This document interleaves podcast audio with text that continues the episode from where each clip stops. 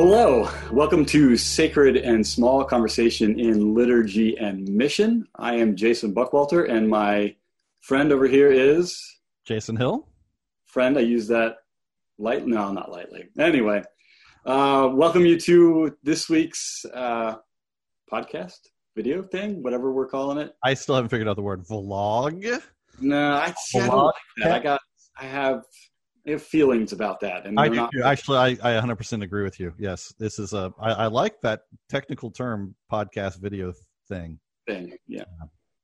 Uh, precision in language, that's what preachers are all about. And that is today's topic, actually preaching. What to preach? And uh, we're obviously, just by way of reminder, we're not, uh, we're not necessarily experts in all of these things. We are both students working through um, a lot of these things, and our contexts are both small. And uh, well, we care about it, and we're inviting you into the conversation. And so, uh, preaching is something that comes every every week, unless you're blessed to have other folks who can preach for you. Um, this last week, I was really blessed. I was away at class, and I had um, a lay lady in our congregation preach for the first time, and she Did she- did Did she absolutely phenomenal. did she preach preach? You know what I mean by preach preach, or did she did she talk preach? Either's fine. I'm just curious eh, with a lay leader how how you guys approached it. Yeah, I, I think it, it was maybe more talk preaching, but it was preaching. I mean, she had it all. Uh, she had it all laid out. We met beforehand the the week before and kind of helped her guide crafting it together. But just in terms of some of the practical things that you can't teach a whole lot, some of the presentation aspects of things, she did really well. Good. And her content was uh, was good as well. And I don't get to sit and watch a lot of other people preach, and I I, hate listening to myself preach. So, but uh, well, Jay, why why preaching? Why do we preach? Why do we spend so many hours during the week preparing something so that we then might speak at or to? Well, or I I ask myself that question just about every Sunday. Why why am I doing this? this is so much of my time and so much effort and uh, is it really is it really worth it I- you know and and I've, I've, I've it's it's an interesting question why do we preach and I think at least in our tradition you know uh, I think the answer is to some extent because we have to Well, so we're they, they, I, you're not you're not an alumni of uh, Nazarene Theological Center. No, well, you I'm Yeah, no, I, I will. Yeah, one day I might be if they let me graduate. But the, the original motto of, of our denominational seminary was uh, to make more more more preachers and better preachers. more, more better preachers. More more preachers and better preachers. Yeah. More, more preachers. and- Yes, yeah. Well, that's one of the uniquenesses of our tradition, right? So- that- I don't know this a uniqueness, but it, it's one of our uh, because it's not unique just to the Nazarenes. I mean, obviously, preaching has been around since I don't even know Uh, who who gave the first sermon in the Bible. That's an interesting question. Peter, Pentecost. Well, the first New Testament one, but the prophets pre. I mean, we got like Jeremiah standing on the street corner declaring things that no one wanted to listen to. I'd call that typical preaching. you know, so Getting uh, getting run out of town for it too. yeah, yeah. Thrown in a well. David and David, uh, David at the end of his life. You know, th- there's several examples. I'm sure there's Samuel definitely. So I'm sure there's probably something with Abraham or something like that. But uh, uh, you know, Well, wait, wait. first So, uh, sermon was God to God to Cain, maybe I don't know, but was the serpent the first sermon? Um, no, that's the first post sermon conversation, where everything everything you know with everything you just said is wrong. but Yeah. no, I Yeah. don't. But yeah, in our tradition, I mean, um, preaching is central. It's it's the thing, right? I mean, Yeah, I, I think larger than that, just in evangelicalism yeah, as a whole. So obviously, Church of Nazarene, we're in a, Wesleyan tradition. We're have our roots in the Methodist movement and and all of those things, uh, but equally as much in uh, the the 19th century holiness movement. Right. And, uh, In fact, probably more so than in Wesleyan tradition, where where I mean, Wesleyan early Methodism was built around a class meeting structure, and they had societies too. And well, I'll explain if I need to what that is. But but class meeting was a small group of, of ten to twelve people who met for accountability in their actions, right? And you had to be a part of the class meeting in order to go to the society meeting, which was something kind of like uh, a church service although really the church service in early Methodism was was the Anglican services that they still participated in uh, on I guess Sunday morning probably I would I would think would still be Sunday morning back then but um yeah yeah.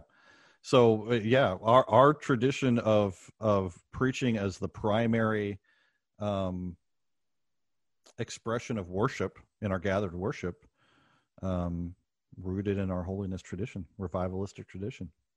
Yeah although i think i think that some of that has shifted a little bit as of late as we've gotten to really good professional worship leaders. And so some some folks will now say like the dominant part of our service should be this music. And as long as we've got the worship then we don't need the preaching or the sacraments or anything else. And I, I think what we're saying is that like are we hearing that with the preaching though? I, I, I, definitely the sacraments although i think that's coming back too. There's been you know the, the pendulum swings both ways but i don't know that i've heard that with the preaching shorter sermons maybe but but i i, uh, I ran our teen camp for Oh, okay, yeah. And uh, some of the some of the people we had come in and lead worship, certainly not all of them, uh, they definitely felt like their what they were doing was the mo- most important part of the service. And uh, one particular person uh, just hijacked everything. So we didn't have him back. Uh, I, I, can imagine that being the case. right so it's it's not just a narrow. Uh, I think both you and I say it's not a narrow understanding. Preaching is not. Uh, well, it's not the the end all to uh, what church is. Um, so if it's if it's not the end all, certainly it's proclamation, right? Uh, declaring the gospel, right? Um, I, I personally think that that every sermon should kind of end up with Jesus in some way.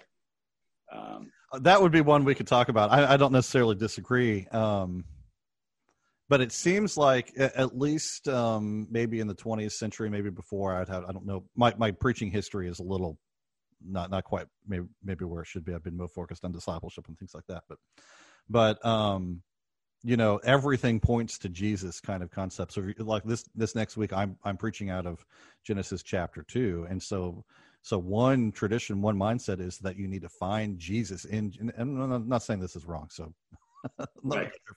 Find Jesus and preach Jesus in Genesis chapter 2, which sounds good, except then you end up with the same message over and over again instead of letting Genesis chapter 2 be Genesis chapter 2 um, and let Jesus be Jesus. You end up sort of forcing Jesus in there to some extent um, instead of maybe the concepts and the graces that Jesus represents. Well, I, I think, um, yeah, I, I, don't want to force anything, I, but I think that as we proclaim the word, it, it often kind of narrowly sometimes segues into and Christ examples. I, I, I don't know. I don't know. I I blurted that out before I thought it through. So oh no, but I think it's an interesting point because I think a, a lot of people in our tradition, and I, I would say again, like you were saying earlier, basically evangelicalism, right?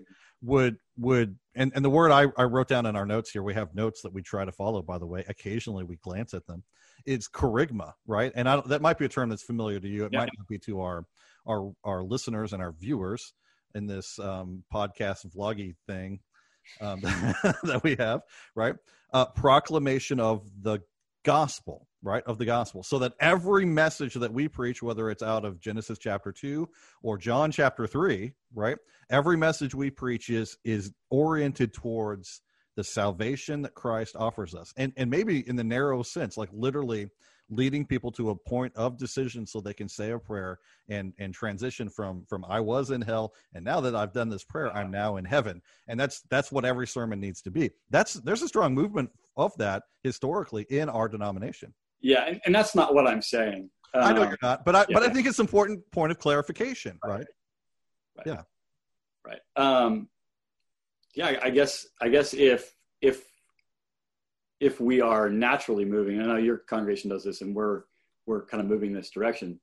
Um, if you're going to celebrate uh, the Eucharist each week, then there has to be there has to be something that ties into that. And and I found more and more as I've used uh, the Great Thanksgiving, the the the communion liturgy that we've used locally, which has been around forever and lots of people use it um, is that more often than not, there's something within that narrative, and it's basically just a narrative of, of you know, Christ and, and all the way through the death and resurrection. And um, there's always something in that narrative I find that connects back to whatever the kind of main thrust of the passage we were looking at that week. And so I, I think that's kind of where right where I want that to go. Right. And I think yeah, and that that makes I totally understand what you're saying and, and agree wholeheartedly. But that's that's the distinction maybe between a, a Eucharistic or a sacramental centered liturgy, to go back to last week, um, corporate liturgy or gathered liturgy, as opposed to um, a, a, sort of our folkish liturgies um, and our Nazarene or Wesleyan oriented liturgies, which almost treat preaching. I, I, say Wesleyan, I mean holiness. Really, is what I mean there. Almost treat treat the act of preaching and the and the response to the sermon, often with a, a physical action like going to the sermon or raising or going to the altar or raising your hand or whatever it is almost treat that as a substitute sacrament for the Eucharist. And I think in our tradition, we we don't emphasize sacrament um, historically. I think we, we it's it's a vital part of our of our polity, but we don't emphasize it in our actual actions. Yeah. I would say that we have we have elevated the proclamation or the kerygma of the gospel to the level of sacrament. That it is a sacred act of grace through faith, a means of grace through faith that we participate in on a weekly basis. And therefore, with that being the case, we were mm, allowing ourselves then to de emphasize actual sacraments. Right. Well, I, I, think you can make a case for preaching in sacramental ways. Um, but I think, uh, I think even, even practically, uh, when you get ordained in the Church of Nazarene, one of the questions they're going to ask you is, do you have a call to preach? You have a call to preach. A call. That's like, that's what matters yeah. Um, and, and it's just placing all the eggs in in one basket. And one of the things we've struggled with, and just a little, you know, pulling back the curtain here a little bit on our on our congregation, um, is is defining um, what preaching is to a credentials board, a board of credentials that determines whether you, who claim to have a call to preach, actually has a call to preach. Because uh, just just right here, we've already seen that that Jason Buckwalter's definition of preaching and Jason Hill's definition and understanding of preaching aren't necessarily 100% aligned. So if you look at that from a credentialing standpoint, that in order for us to be recognized by our denomination and our church as pastors and ordained elders in our church, that's what we call our ordained pastors as elders um, you have to have a call to preach. And often we view that simply as a call to stand up in front of adult people and right. adult people and proclaim the gospel of Jesus Christ in a church setting 52 times a year. I, I was a youth pastor for 10 years. Um, and I, I, think when I got asked a pe- question, you know, do you feel called to, preach? It was always, uh, minimizing the work that I was doing with our. It does almost intentionally, almost. And, intentionally. and yeah. for my part, like I tried very hard to um, invest the same amount of time and energy in the gospel presentation, the kerygma to to our youth that I that I would uh, when I get up on you know get up on Sunday morning. Silence that phone, Jay. Yeah, there's not really any way to do it because there's five phones here in these offices that we've got, and it just keep ringing. So, yeah. Um, yeah. so, so if part of a live podcast, right? Yeah. Right, right. Um, so, what do we hope to accomplish then with with preaching? That's a great question, and that's one that I think again goes to this conflict um, because because um, are we are we hoping to accomplish salvation? Um, where where the goal of almost every service service yeah gather gather service is to get people to a point of salvation. Is it is it for discipleship learning the word teaching the word? Um, is it some sort of practical thing that you need to leave here and do? Um, yeah it, it's an interesting question. Well how would, why would you answer it? What, what do you think? And then i can i can think about my answer and decide whether i want to agree with you or not it's it's funny so um, the class i was just in the professor said uh, uh, he doesn't believe in preaching anymore so it caused me to think about, especially in light of a, uh, just for clarification, that's an evangelical seminary, right? Uh, yeah, um, Northern Baptist. Yeah, yeah. so uh, not the Southern Baptist, but the Northern ones. They're Northern, different. The different. That's a new one. Northern Baptist. Yeah. Um, yeah, and so I I think I think I grew up thinking that preaching was to accomplish that moment in time salvation, or in our tradition, that sanctification, that kind of crisis. Oh, right. Yeah, we can't forget that one for us. Um, but the the more and more I've engaged in ministry, preaching, especially to youth, uh, maybe as much so to, to adults, is that um, it is a formative moment, calling people to ask, um, who should I now be or become in the light of who Christ is, mm-hmm. rather than um, you're going to hell, you better say a prayer, a magical prayer. Or, or just also more than here's five practical things that you could right. do this week to have a, a better marriage or something. Not that those things are bad, but you know, yeah, uh, it, it's about being right. We're trying to form people right. into beers. Right. So the, the the question is not necessarily application. I think that's that's the big thing, right? A lot of people talk about how how do we apply this to our lives. Right. I'm not interested in that conversation as much as I am how does how how are we to be allowed to be transformed uh, by the Spirit of Christ working in us. And so that transformative thing is a much it's much more long term. It's a it's a marathon that can be stretched out over over years because I think that's what it I think that's what it takes. And it's not a sprint. It's not a I got to get this done or you're going to get hit by a car uh, as you leave the building. Right. And I think I think there's lots in our tradition and in our history where where we want that sprint. We need that moment of salvation right now. And and we sure. believe that that even even if you think about like a revival service where you've got five or six you know services going on um, over the course of four or five days you know it's that's a sprint as well that's not a marathon but you're hoping through that that emotional um, sort of um, oh uh, immersive experience that that it'll be a powerful enough emotion that our heart will be changed and our actions will begin to change based around that and that doesn't seem to be backed up with um sort of proper understanding of the way transformation works. The things that we experience in a really emotional moment might stick with us, but we're changed through um, consistent habitual behavior. There's that word again.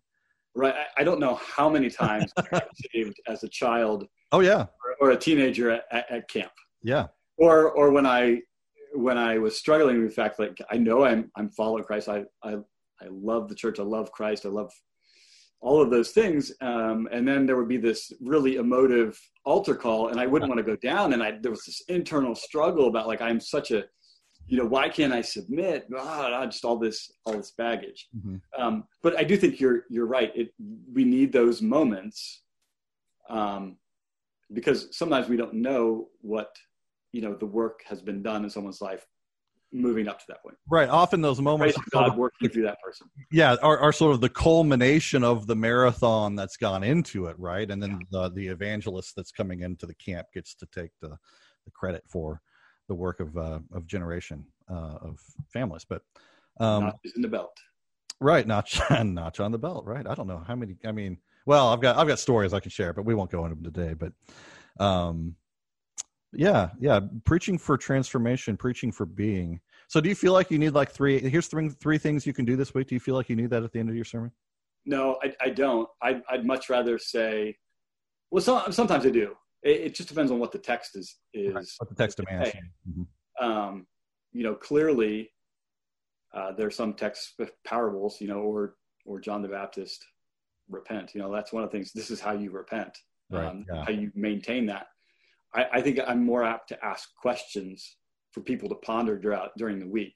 Now, whether they do, I don't know.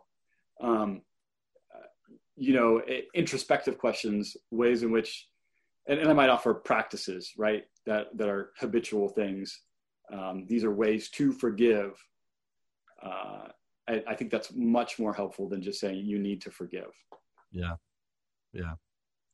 Mm-hmm. Uh, so yeah it's i think it's it's all of those things we need the salvation aspect we need the formation we need um, calling people to an action at times but i think it it comes down to allowing uh, the spirit to, to work in us to transform us into people who look like christ mm-hmm. so I, have got a question for you um, sure.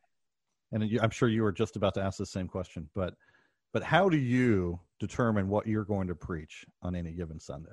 I mean, isn't that the, the big thing pastors do? We're sitting in our office Yeah. thinking, what in the world am I going to say on Sunday? And Sunday comes every every Sunday. Right. Or Wednesday night, if you know, back in my youth pastor. Yeah, yeah, right. Um, and I used to, I used to fret a lot about all of that, you know, um, and, you get something, you pick something out and wouldn't feel it and struggle some more. So uh, I started using the, the, the Revised Common Lectionary.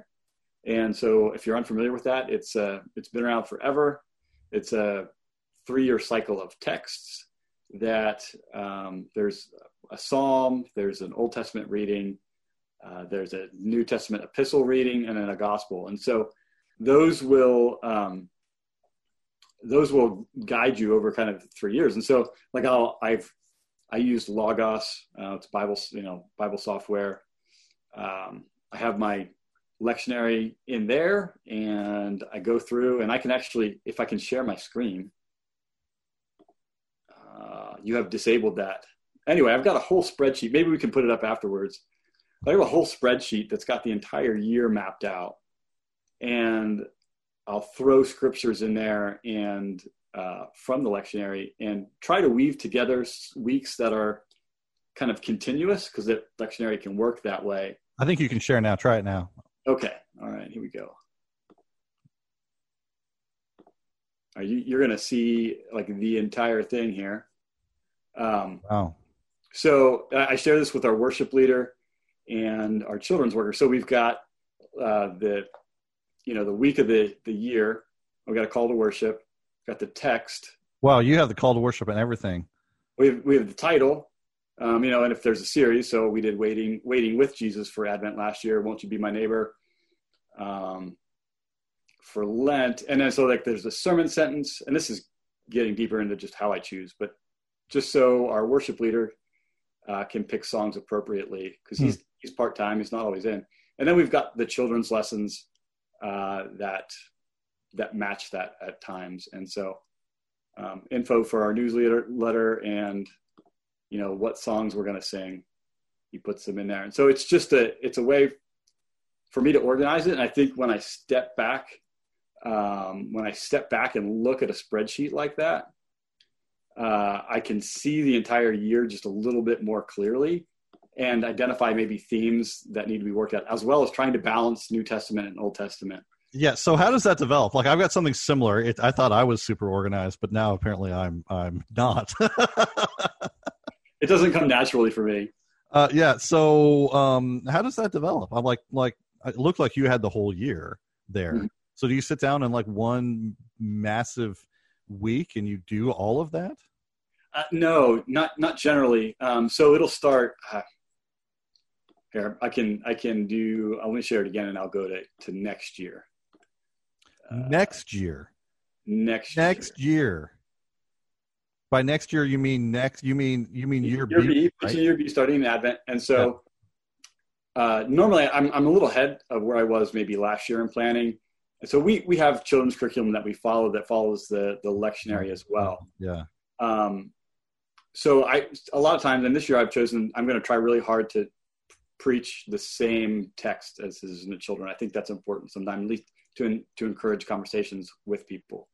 But as you can see, I don't have titles. I don't have sermon sentences. Yeah. Uh-huh. Um, there's there's no songs. Um, although my wife has done a lot of work with the children's stuff, uh, and all the people who need access to all this information have it.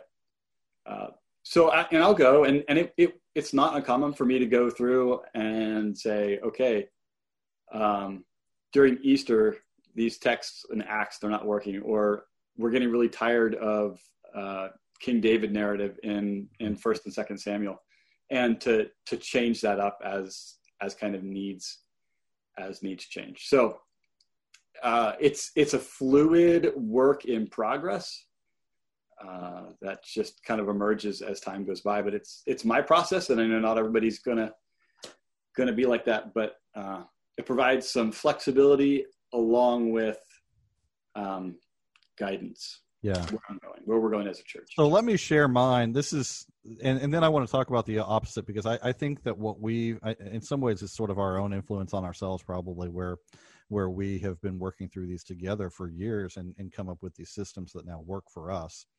Whereas it, this might be wholly new for our listeners and jumping into something like yours that's going to be pretty complex. Uh, so i'm not saying and maybe a little intimidating maybe a little intimidating. So so for us what i do i sit down every august and it used to be just by myself uh, but now we've got a little bit of a, a, couple um, part-time associate pastors in and uh, we sit down and we develop this which as you can see it's similar. Now unlike unlike jason buckwalters yours is organized around the lectionary. Ours is sort of inspired by the lectionary, but organized by sermon series. So I use the, I don't know if you, you do this or not, but I use the lectionary to inspire series preaching as opposed to just preaching whatever is in the lectionary. So, so some of these passages are in the lectionary, but they might not even be like, for example, in September, I already mentioned that we're in Genesis right up here. Um, we're in Genesis. I, I, I have no idea whether the lectionary is in Genesis or not right now. The lectionary might have been in Genesis in October or December or last August. But but we sit down, we look at the lectionary, we write it all out. We considered what we did the year before or three years before, uh, and we come up with series. Um, and so yeah, we're doing a series called Foundations right now, which walks through kind of the first half of uh, Genesis. And then we're going to move into a Thanksgiving series where we're going to look at a couple different things, and then on into Advent where we're going to focus on the Psalms. And and you can see for us, we just kind of have sort of a, a general statement or even just a verse, and then we've got we I do for the sake of my associate pastors, I do go ahead and pre, uh, put down who's going to be preaching what sermon. So they've got a whole year's worth of schedule there for them. We're trying to do more of a group style approach to preaching. So so at least once a month, um, someone else is in the pulpit, and I'm I'm not which I think works really well for us. I think I think that's that's fabulous uh, with series, and I'll do some of that.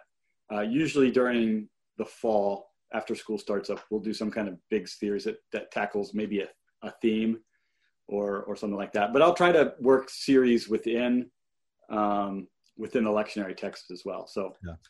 uh, and and modify them to suit our needs because I, I think some people think that it's this it's too restrictive you got to think of it as guidance and not um, right. Know, prescription. So what, so what, would you say to that person who, because um, I've heard this and I've I've encountered this and, and I almost had to deal with it with some of the retired pastors that are in my church as we've as we've tried to team up a little bit. Um, what would you say to the person who says, "Well, you know, I really want a fresh word from God this week"? Well, I, I think uh, even in even in planning, uh, you're open to the Spirit's guidance to change things. And it, it doesn't mean, as I approach these scriptures as time goes by, it doesn't mean that the, you know, God isn't speaking uh, as I craft that individual sermon. Um, or even if I've written ahead of time, which is kind of my practice, I, I, get the text written ahead of time, and then the week of, I spend all week with that text. And a lot of times, that what I've written changes substantially by the time by the time Sunday morning rolls around. And so, uh, I I am in my office by like 5 a.m. on Sunday. We have service at uh, 10:30, and I'm I'm going over that and uh, prayerfully considering, and that time is always super fruitful in saying, you know, in being attentive to what God is saying, uh, wants to say to us through that text. Right, right. Spirit Spirit plans.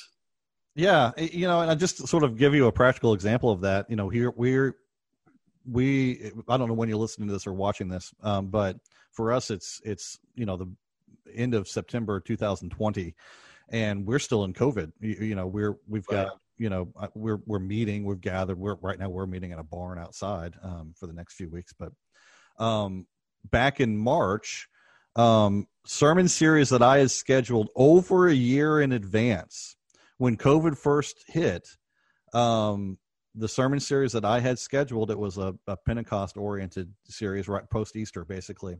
Was was we are the church was the title of the series, and we were just walking through the book of Acts, and so so so there you go. You know, did not plan for COVID, had no idea that was going to happen, but but planning a year out, um, still had exactly what God was wanting to speak to us in that moment in that season talking about a scattered church a church that was scattered by in that case persecution right and how the church developed in scattered environments and homes and extended families throughout the you know roman empire an excellent opportunity to explore um, what it means to be the church. Right. And, and here we're like, we were, we were just, we're sitting here amazed. It's like, wow. I mean, if we could not have picked a better topic for this series for this time and season of our church. And then right after that, we started doing a series on the minor prophets and, and the whole, you know, Black Lives Matter and social unrest and, and all of that was going on at that same time. And here we are sort of like, you know, who, who knew, you know, who knew uh, that, that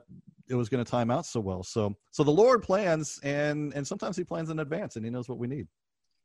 Prior proper planning prevents poor performance. Ooh, that's I'm not going to. Uh, that's actually that's that's become somewhat of a, a household motto. Uh, my wife is like type AAA, and so some of that has rubbed off on me. She's not just type A, but but triple. Yeah. Triple A. Um, so I, I, don't know how much time we've got left, but but how long are your series? What, oh, what do you really go? I used to do I used to do anywhere from six to twelve. I'd do a couple twelve week series. I've just decided that's way too long. So, yeah, I think it is. So now I try to stick with like four to eight. You know, if it's really complicated, I might do eight. Um, but yeah, a six, probably six weeks is about as far as we go and then we'll come back to it like like we're doing genesis now and that's a repeat of something we did a long time ago but but before this one we did the book of romans and you know, over a three year span, we divided Romans up into two parts. So I did a, you know, I did all 16 chapters. I think there's 16 chapters in Romans. I, and I probably did, um, probably did, uh, 14 sermons spread over two series, no more than six to seven per series. It was a little awkward because it was two or three years between series, and we had to come back and sort of explain what he was talking about in the first seven, first eight chapters. You know, um, but you know, it, it, it worked. And so, yeah, eight weeks is probably the most I'd do right now.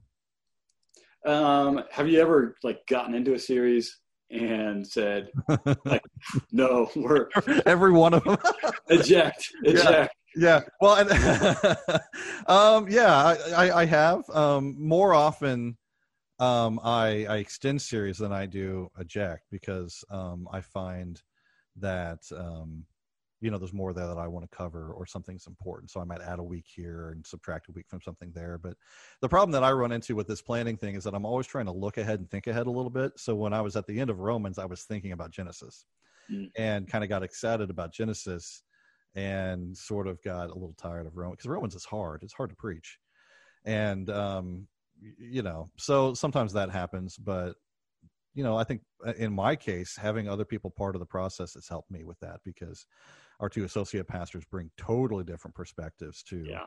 to what we do, and so I get to listen to them, and they get to argue with me about what I should say a little bit and push back with. I mean, in a good way, you know. Well, I see this, right. I see this, you know, when we develop um, kind of our concepts in a in a in a corporate way. But I realize that not everyone has that that luxury. We just have, happen to have some people in our church who can who have that call to preach. So yeah, I, I think that's wonderful. That's something that I you know I crave from time to time. Like, okay, I, I need to work this out.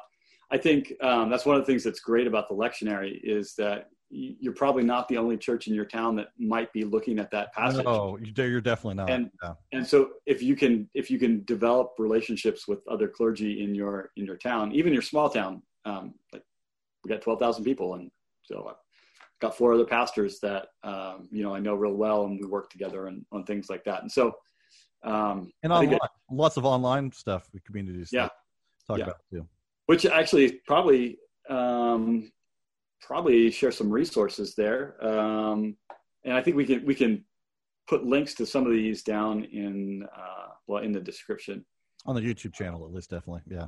Yeah, um, I think they show notes on on the uh, iTunes or whatever.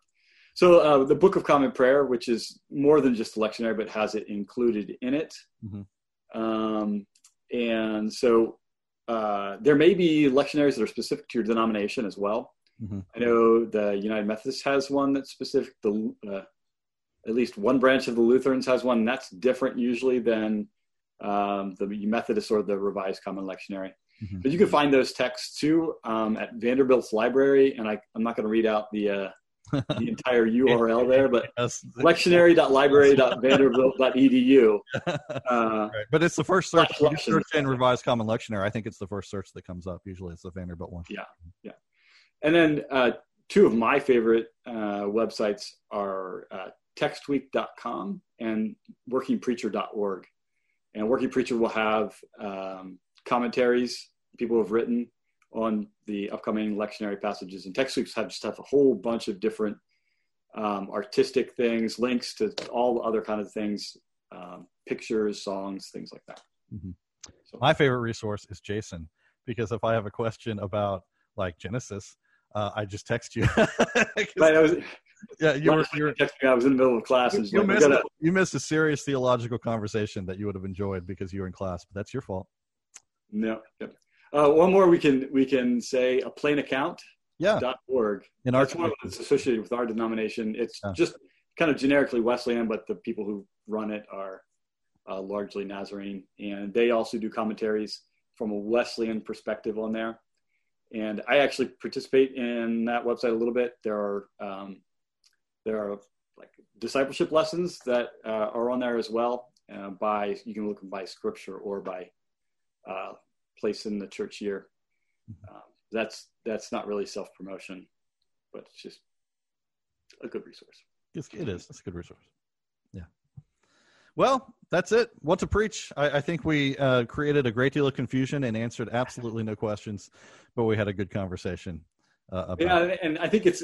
I think for me, whenever I listen to things like this, I always I always get guilty when I don't do it that way, or and we didn't even talk about how to structure a sermon, like sermon forms. Oh yeah, we, we uh, think about that. And uh, going through seminary and, or listening to things like this, I'm like, uh, I have to do it that way. Yeah.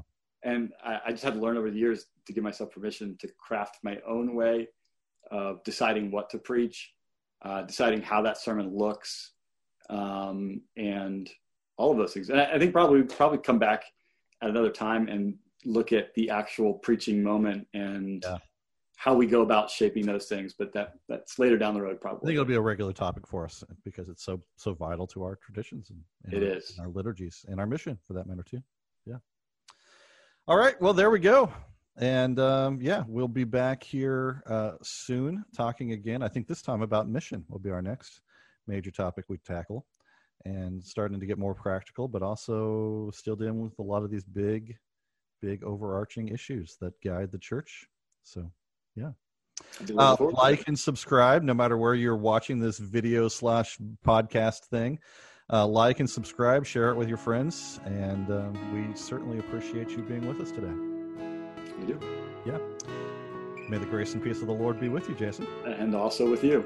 Yeah. Have a great day.